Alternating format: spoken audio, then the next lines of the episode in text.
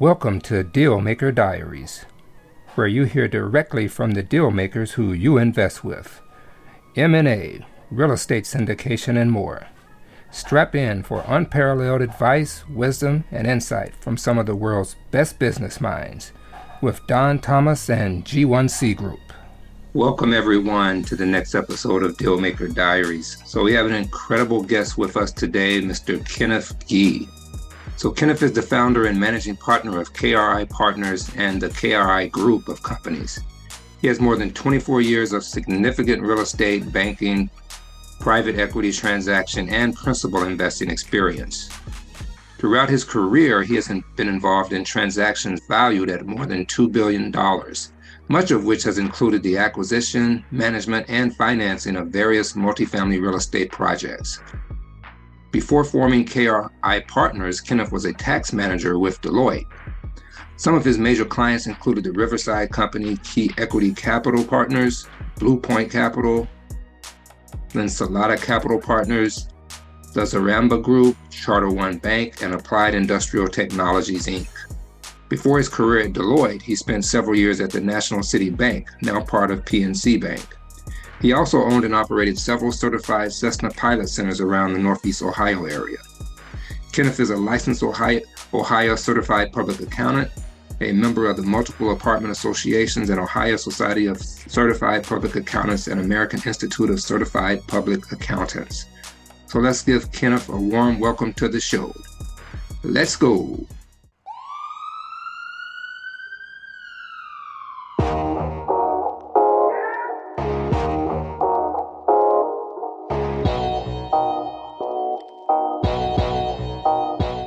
All right, so Ken, thanks for joining us today. So glad to have you.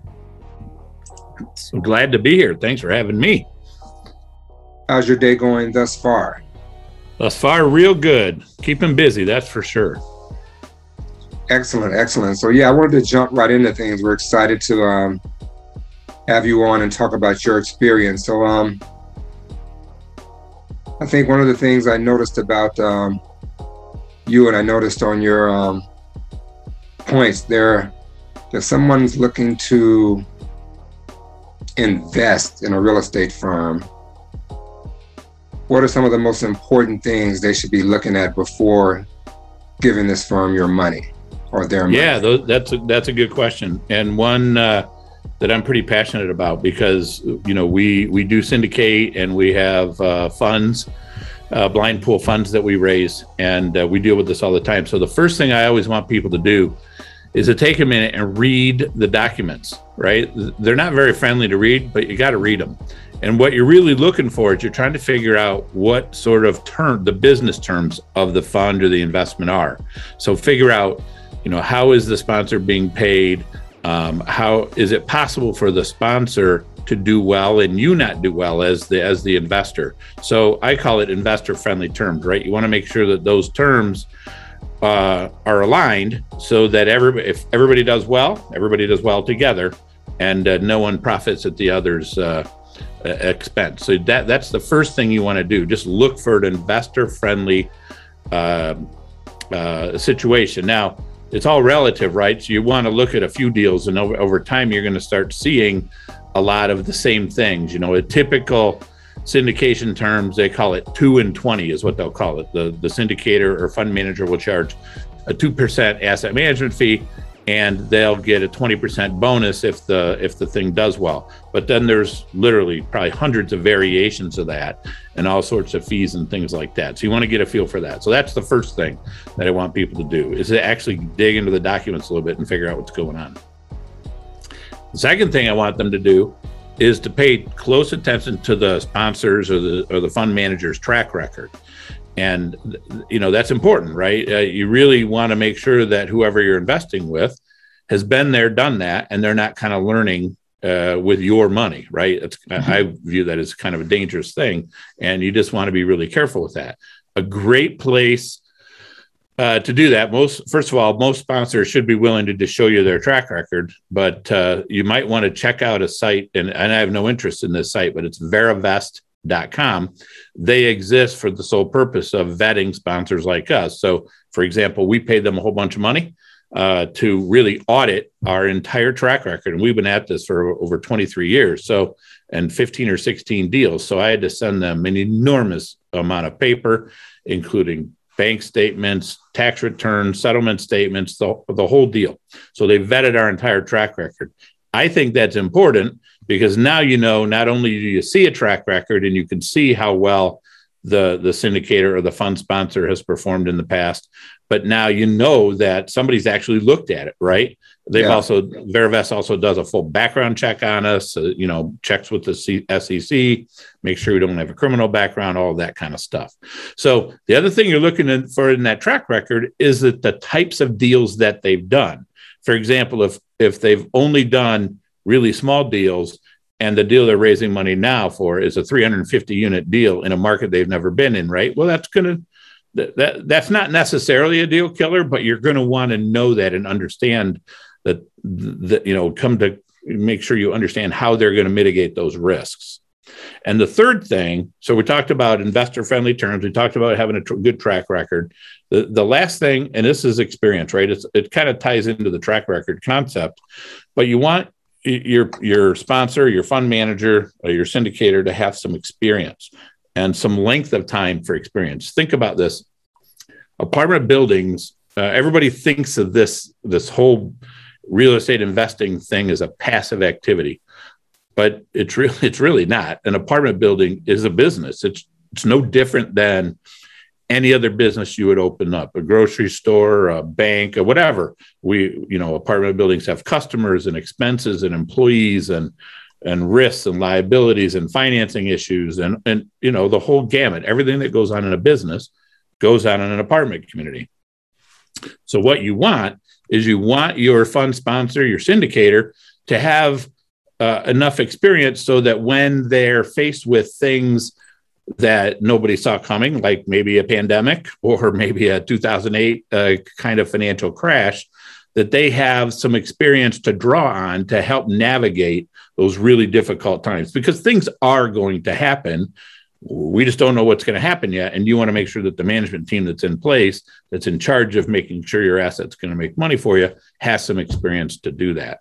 So, those are the kind of the three things. And I know they're really high level, but they really do touch on a lot of the things that I think help to you know put an investor in a good place with respect to picking the right person to invest with. Does that make sense? Absolutely, yeah, that's some excellent advice, and and and that's real helpful. That website, that Verivest, can so can for the readers, can you spell out that website for them in case they sure. want to go to and check out that one? Yeah, absolutely. And remember, I don't have a financial interest in Verivest. I just think it's a super important service that they provide because this whole private money market since 2012 is growing like crazy and they're there to, to help protect against the bad actors which is important. So it's v-e-r-i-v-e-s-t dot com. It's all one word verivest dot com. And you'll see some spon- they have different levels that sponsors can sign up with them. We're fully vetted, fully monitored. I mean, every time we do something, we have to send every quarter, we send them all of our financial statements, our bank account statements, our reconciliations, everything. And they monitor everything to make sure we're doing what we said to the investors that we would do in terms of distributions and things like that. So, yeah, that's excellent because, yeah, we actually get investors that's one of the questions we get from investors a lot is um, do you have anything that demonstrates your track record in past deals? So yeah that's i mean it'd be great to be able to send them to that site. Yeah absolutely. And you know it's vetted. Okay excellent. Yeah and so you just mentioned i think uh, it's important but i wanted to ask you to unpack that a little but you mentioned that real estate is not a passive activity and investing because mm-hmm. you hear that all the time, right? You always hear real estate is passive investing, but as we all know, it's it's not. So can you unpack that a little and expound on that?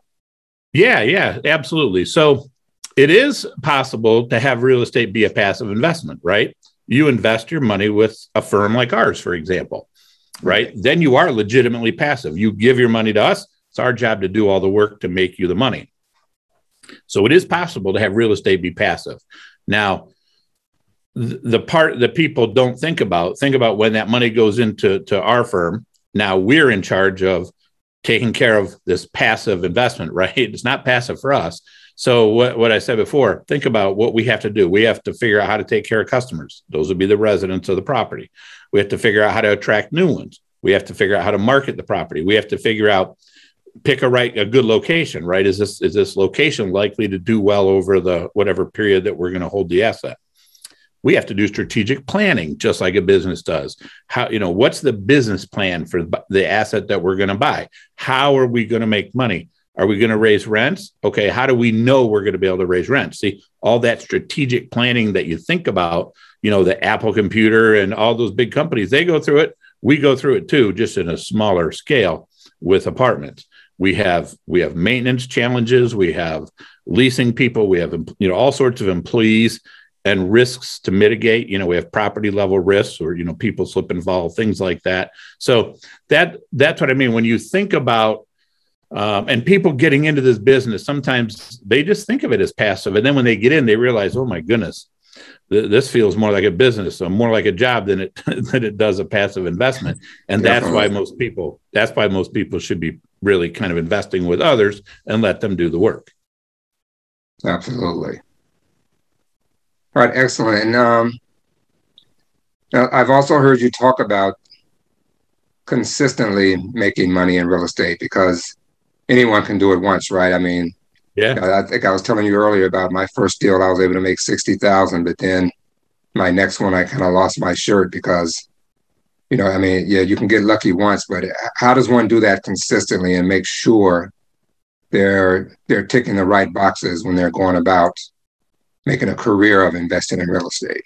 Yeah, yeah, that's a really good question. So it, it, think about it, it's it kind of plays off that business concept that I talk about. So there's there's really like four things that I'll I'll talk about that I think are really important. There's probably 400 other things, but the biggest thing I want people to understand is you got to understand supply and demand. That's the first thing. Uh, you got to understand, and, and, when I say supply and demand, we're, we're we invest primarily right now in northern and central Florida. Well, think about the supply and the demand. We do BC class assets. So let me explain how in supply and demand impacts the market that we that we go after. Everybody knows there's a lot of people moving into Florida, right? And the last count is about a thousand people a day. Maybe 25% of those people are really wealthy, and about 75% of those people are just normal, ordinary people, right? So mm-hmm. we have increasing demand going into a market. That's awesome. Now the question is, what's the supply side of the equation look like? Well, they're building like crazy in Florida, right? Everybody knows that. But what are they building? They're building A class properties, the really expensive stuff, the stuff that is designed to serve the upper tier income bracket of those people moving in. So maybe the top 25%, maybe 30 are mm-hmm. going into those A class assets. We like BC class assets because that asset class, that that level of property, they can't build. They can't afford to. So that means the supply of new product, meaning new new homes and new new apartments in our market is not increasing because they can't they can't build them. So we have increasing demand in a huge way and we have stable supply that's not going anywhere. Think about economics. That's going to push price all the way up automatically, right? That's sort of a bull market strategy. So you want to understand the supply side and the demand side is the first thing that you have to understand. And you have to understand it not just at a macro level, but you got to get down to the neighborhood level, right? Because it matters. Because if you yeah. flip that situation around and you have decreasing demand, meaning people, there are some states that now are losing people. The supply side still isn't changed, right? Because they're probably still not building BC class assets, but the number of people who want those to live in those places is going down that's a bad situation, right? It's going to be really hard to make money in that situation. So I want you to first understand that. That's super important in order to figure out how you're going to make money. Second thing I wanted people to focus on is how you're going to create value with that asset. So every deal that we do, you know, we have a business plan that we put together. This is where it is now. This is where we think it should be. This is exactly what we think we need to do to get it there. And we're pretty comfortable that we can get it to where it needs to be, right? We have a plan for value creation. And in the uh, apartment world, value is created by increasing the net operating income of the asset, right? That's one of the reasons I like apartments is because they're valued on their ability to generate cash flow. So if we increase cash flow, the value of that asset's going to go up. So you want to understand how you're going to create value. Don't just buy it and say, okay, well, it'll appreciate over time. I don't understand how, but I just know that real estate always goes up. So therefore, I will make money. You want to be a little more aggressive and make sure you understand how you're going to create the value. The next thing you want to understand is leverage. Um, there's all sorts of things to be concerned about here. Leverage. Number one, you don't want to over lever your your your property, right? You got to make sure that no matter what, you can make your your mortgage payment. So you, you want to understand though that leverage amplifies your returns. So if a property is throwing off a, a defined amount of cash and you paid 100% cash for that property, well, your return is going to be one thing. But if it's throwing off that same amount of cash and your investment, your equity investment is only 30% of the total, now your return on your investment is going to be quite a bit higher. In fact, a lot higher. That's using leverage to make money. You just got to be careful that you don't over leverage it because if you do, and and uh, you know things take uh, you know things don't pan out as you thought they would, then you're going to have a difficult time making the mortgage payment. You don't ever want to be in that situation. And then the last thing I talk about is is cap rates. People, I know people throw those that word around, but generally you want to understand the effect that cap rate has on the value of the property, right? And right now cap rates are relatively low. That means the prices of the assets are relatively high. People are worried that interest rates from this point will go up.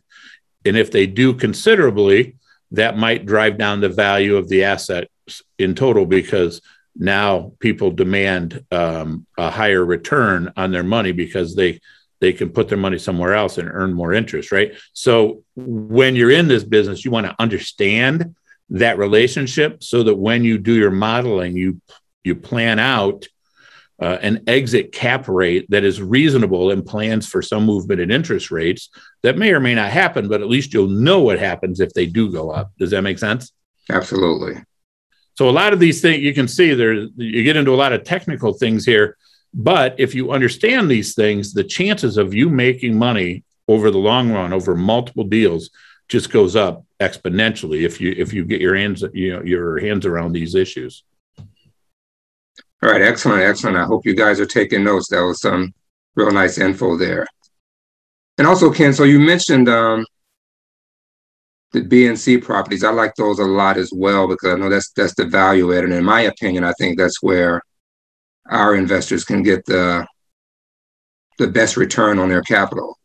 So, um, what what do you think are some um, some of the steps that you must follow when you're renovating multifamily sure. apartment properties? Yep, yep, got it. So let, let's talk about the first part of it talks about planning. It, it's really about planning. What we do before we decide we're going to buy a property is we do a really in-depth market study.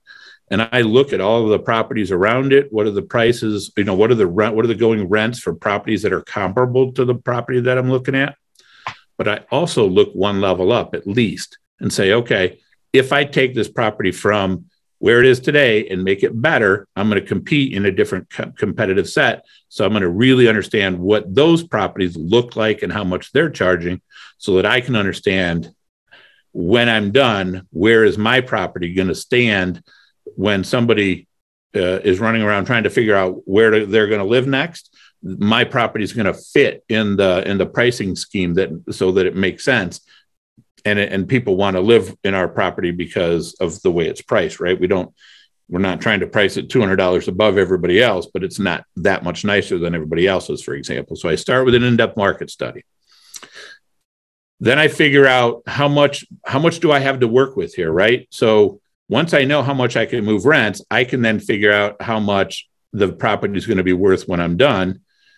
I know how much i'm going to pay. The difference is and, and i know how much money i want to make then that backs me into my budget. And you're going to want to do um, a, a, budget for your renovations. Now, here's the interesting thing that most people don't uh, think about. So, you're going to do your renovation budget w- once when you look at the asset initially. When you tour it, you might change that around some. In fact, I'm sure you will because you'll learn more things. Say you get awarded the deal now you're in the in the due diligence phase. Well, guess what? You're going to learn even more. So we typically revise our budget again because we'll reallocate. Oh, we don't need to spend it on this because this is better than we thought, but we need to spend it over here because now that we've been there and spent so much time on site, we see that it needs this instead of that. So we're constantly reevaluating our budget. We even do it again after we close, after we've been around for 30, 60, 90 days, um, which is the next point I want to make. And this is the one that always makes everybody crazy. And that is, I tell people when you buy these deals, sit on your hands for 30 days, 60 days, 90 days, whatever it takes for you to really get a good understanding of the property. And the reason I want you to do that is because if you don't, it's very possible that you go in full speed, you spend your whole renovation budget. 35 days later, you realize, uh oh, I've got a problem here I didn't know I had. And now I have no money left to fix it. And it's just going to put you in a really bad situation. So I like people to just chill for a minute, figure out what's going on, figure out what you didn't find out during due diligence, what the seller didn't tell you, and the seller may not have even known it, so that if you need to reallocate your money after close, then you can do that. And that's perfectly okay to do that.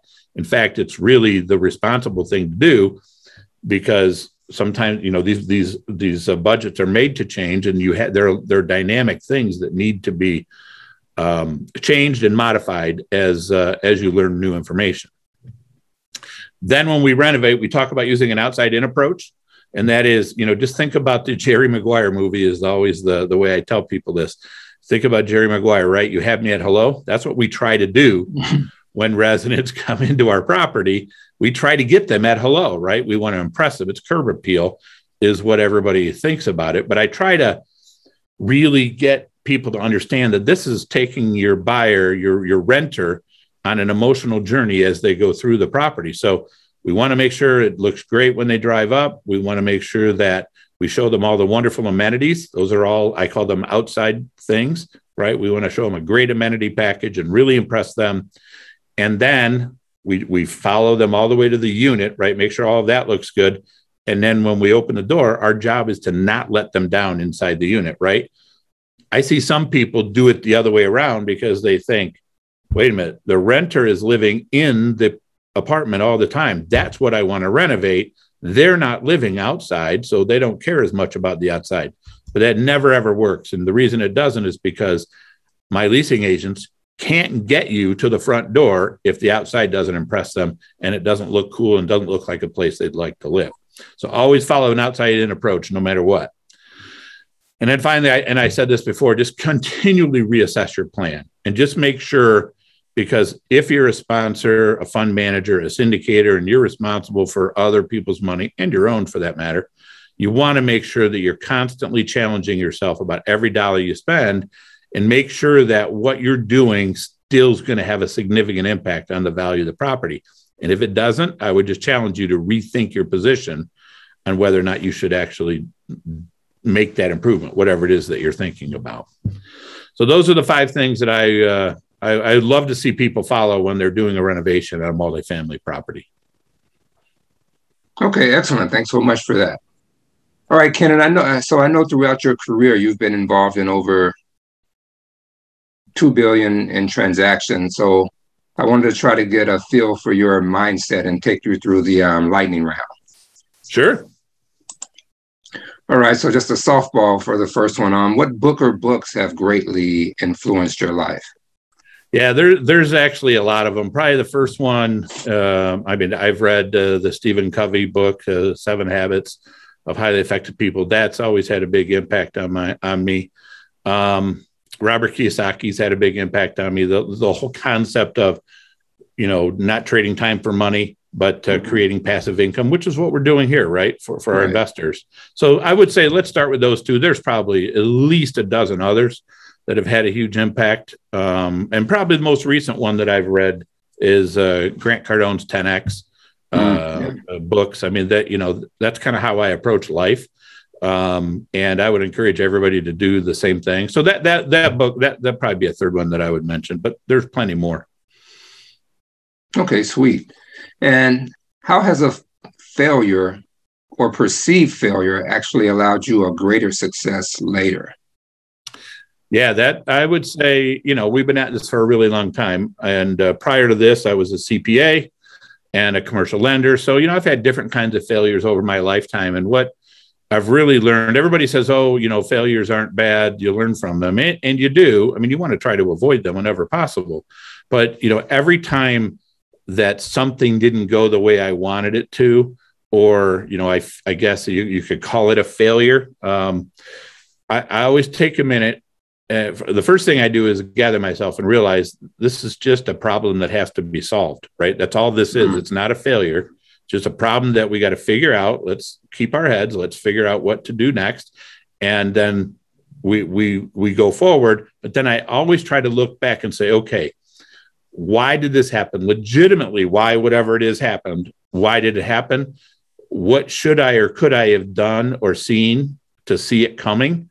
and uh, and then learn from that so that I can be smarter. Remember earlier I talked about the experience thing of senior management of taking care of these properties and these investments. That's exactly what I mean, right? I've learned a lot from making a lot of mistakes over my lifetime, and you know I like to be able to uh, use that to get better so that I reduce the number of failures I have going forward.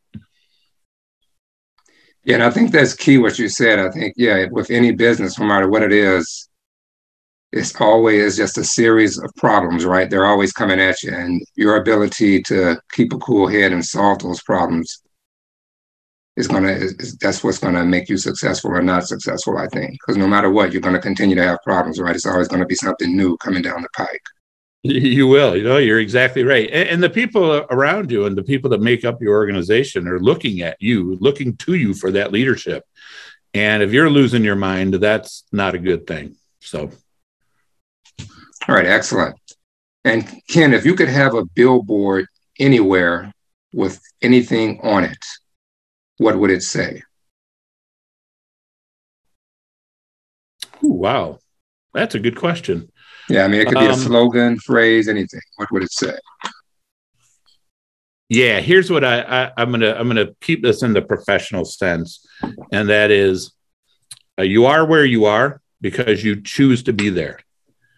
Um, that's a little wordy for a billboard, but um, it's a belief that I've had forever, and I didn't understand what it meant until I got out of my own, ran, you know, have my own company I'm in charge of building, you know, building our organization to, to where it is today and where it's going to be tomorrow. And what I've learned is the number one thing that has limited me and probably limits a lot of people is just how you think of yourself and where you think you're at. And it, it's almost like if you act the part, it, it actually starts to happen. Most people don't go that next step because they just they just can't imagine them being in that next whatever that next ring up in terms of rung up in terms of success or what have you right they just couldn't imagine like flying first class on an airplane right mm. or they couldn't imagine having their own boat or you know having their own airplane or things like that right they just they just can't even fathom it and because of that i think a lot more a lot of people don't get to where they could be because they're they haven't they're they, they haven't been able to train their mind to to b- truly believe that they can get there. Does that make sense? Absolutely. Yeah. Got to be able to believe in yourself for sure. Okay, and Ken, in the in the last few years, what new behavior, belief, or habit has most changed your life? What new habit? What? Well, you know, just what I just talked about. I, I think probably has had the biggest impact um, you know, I think a lot of people will tell you once people figure out what I just described in terms of that, you know, where you are where you are because you choose to be there. Once you figure that out, there's a really, really high potential for change, and that's probably the biggest thing uh, that has helped uh, me um, continue to grow our company and to become much more successful. The other thing that I would say is this this realization now that we've been at this, I've been doing this for 23, 24 years. And in the beginning, uh, somebody helped me, right? They gave me advice. They the helped me, uh, you know, sort of gave me a lending hand, right? If so to speak. And so, uh, you know, we've, you know, I personally have made an, a, a really big effort to do that more and more now because it's it's actually fun. It's actually super rewarding to see someone that you know started out and really didn't understand anything about this business and over a period of time i'm able to help them become successful and to watch them when they do turn that corner and they do have those successes it's uh, not 100% me but you know i got to play a part in it and watch it and and help shape it. So that's really rewarding to me. I uh, uh, i've enjoyed that. Okay very good. And what are some bad recommendations you hear in your day to day for people new to syndications and investing in real estate and multifamily real estate? Yeah. So when you say bad recommendations, do you mean for for uh, investors or for the people, the, the syndicators and the sponsors? Yeah, for investors. For investors, yeah. So bad recommendations. Um, I don't know that it's a recommendation, but one of the concerns that I've always had is when I see a lot of people investing with other people who just don't they don't have the experience yet, and I would say just be careful with that.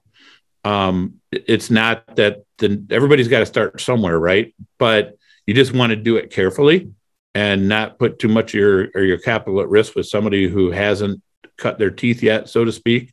So that that that's all. I mean, I, I just want to see um, everybody be successful because if if your first deal doesn't work, you're you're not coming back, and you, you really don't want to see that because there's so much money to be made in this business for everyone, right? For the syndicator, the investor, for everybody. That you know you'd hate to see someone turn away from a legitimate, proven, long-term, you know, wealth building process because the first one didn't go well, and I've seen it happen, and it's it, it's it's a bummer when it does because you know that person's not coming back and uh, you know had they made a couple different decisions maybe they would uh, that the result would have been different definitely okay thanks for that. All right and just a couple of more. So um in the last few years what have you become better at saying no to?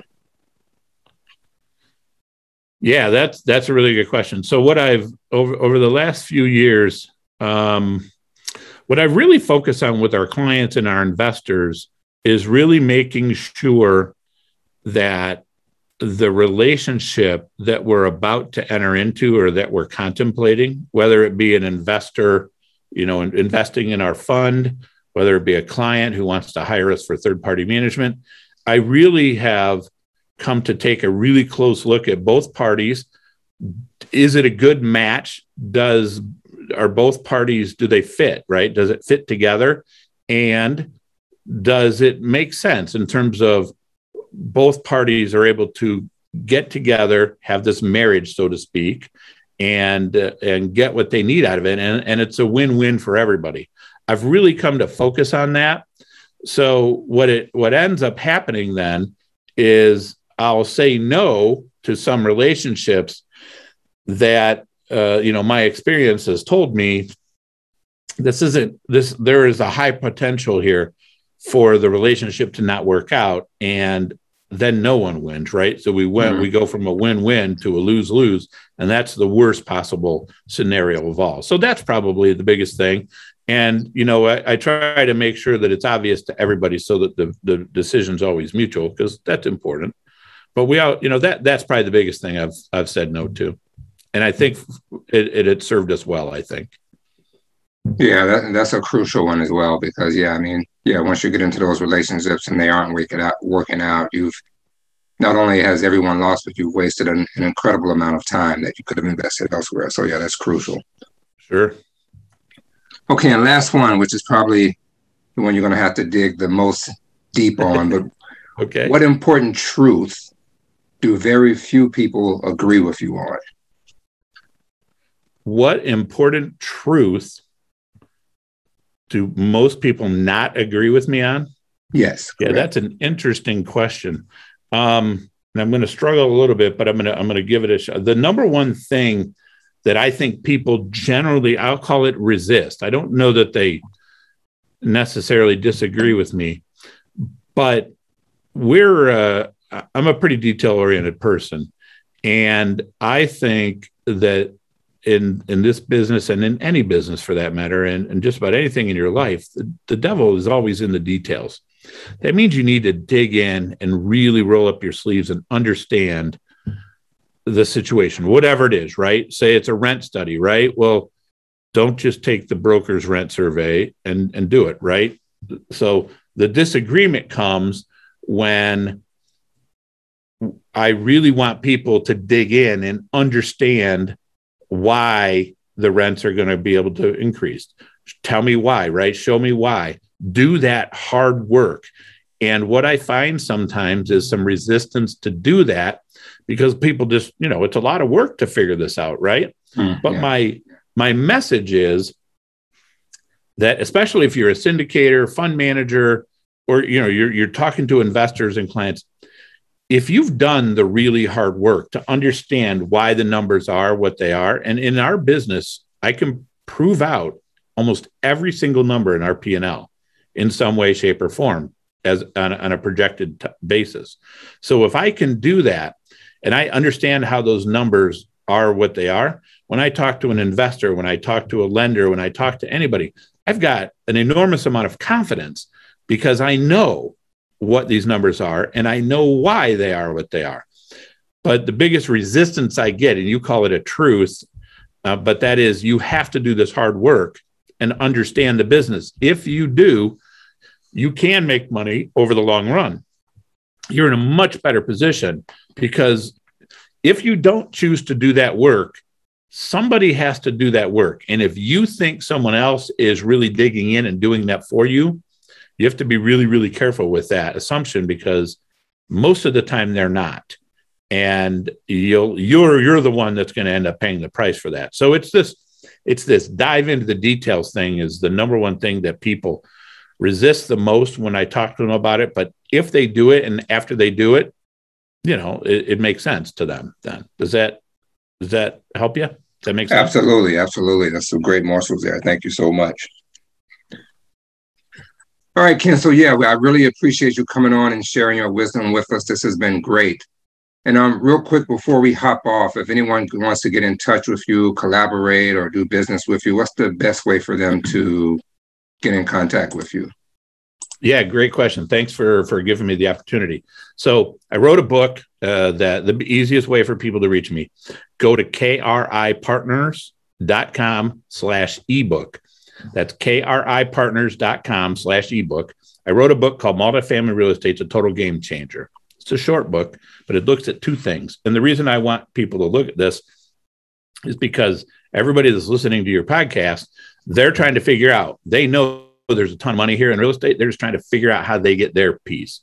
So I take the I take them through this process of figuring out how does real estate fit in their life? Should they buy a single, a double? Can they buy an apartment complex? Maybe they should passively invest, right? So I help them understand that and what kind of real estate to invest in. Then, assuming that you should be passive, which most people should be because they have real good day jobs that I don't recommend they give up, at least not right away, now they have to figure out how to vet sponsors. So I give them a lot of insight in this book about how sponsors work, how syndicators operate, what matters to them, how you can spot a good one versus a not so good one, and how you can really understand and what questions to ask. So that ebook is probably the best way to get to me and, and to our company. It's kripartners.com slash ebook. You can also just email me if you want, but you know the the ebook's a, a decent read and uh, that kind of brings you into our our our uh, realm of you know we I've done a lot of writing on our website with blogs and things like that that'll that'll help educate people. So this is this is a good way to get started, get you on our list. Um, but if you just want to reach out to me directly, just kgee at kripartners.com. You can email me and I'll I'll get right back to you. So. All right, sweet, sweet. And again, thanks so much, Ken, for coming on. Um, I'll definitely be reaching out and talking to you again soon. But I wanted to, I really appreciate appreciated this and enjoyed having you on. You have a great well, day. All right. It. Thank you. You as well. All right. Thanks.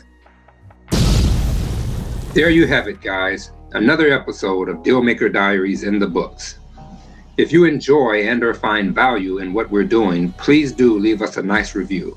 It goes a long way in keeping the show moving in the right direction.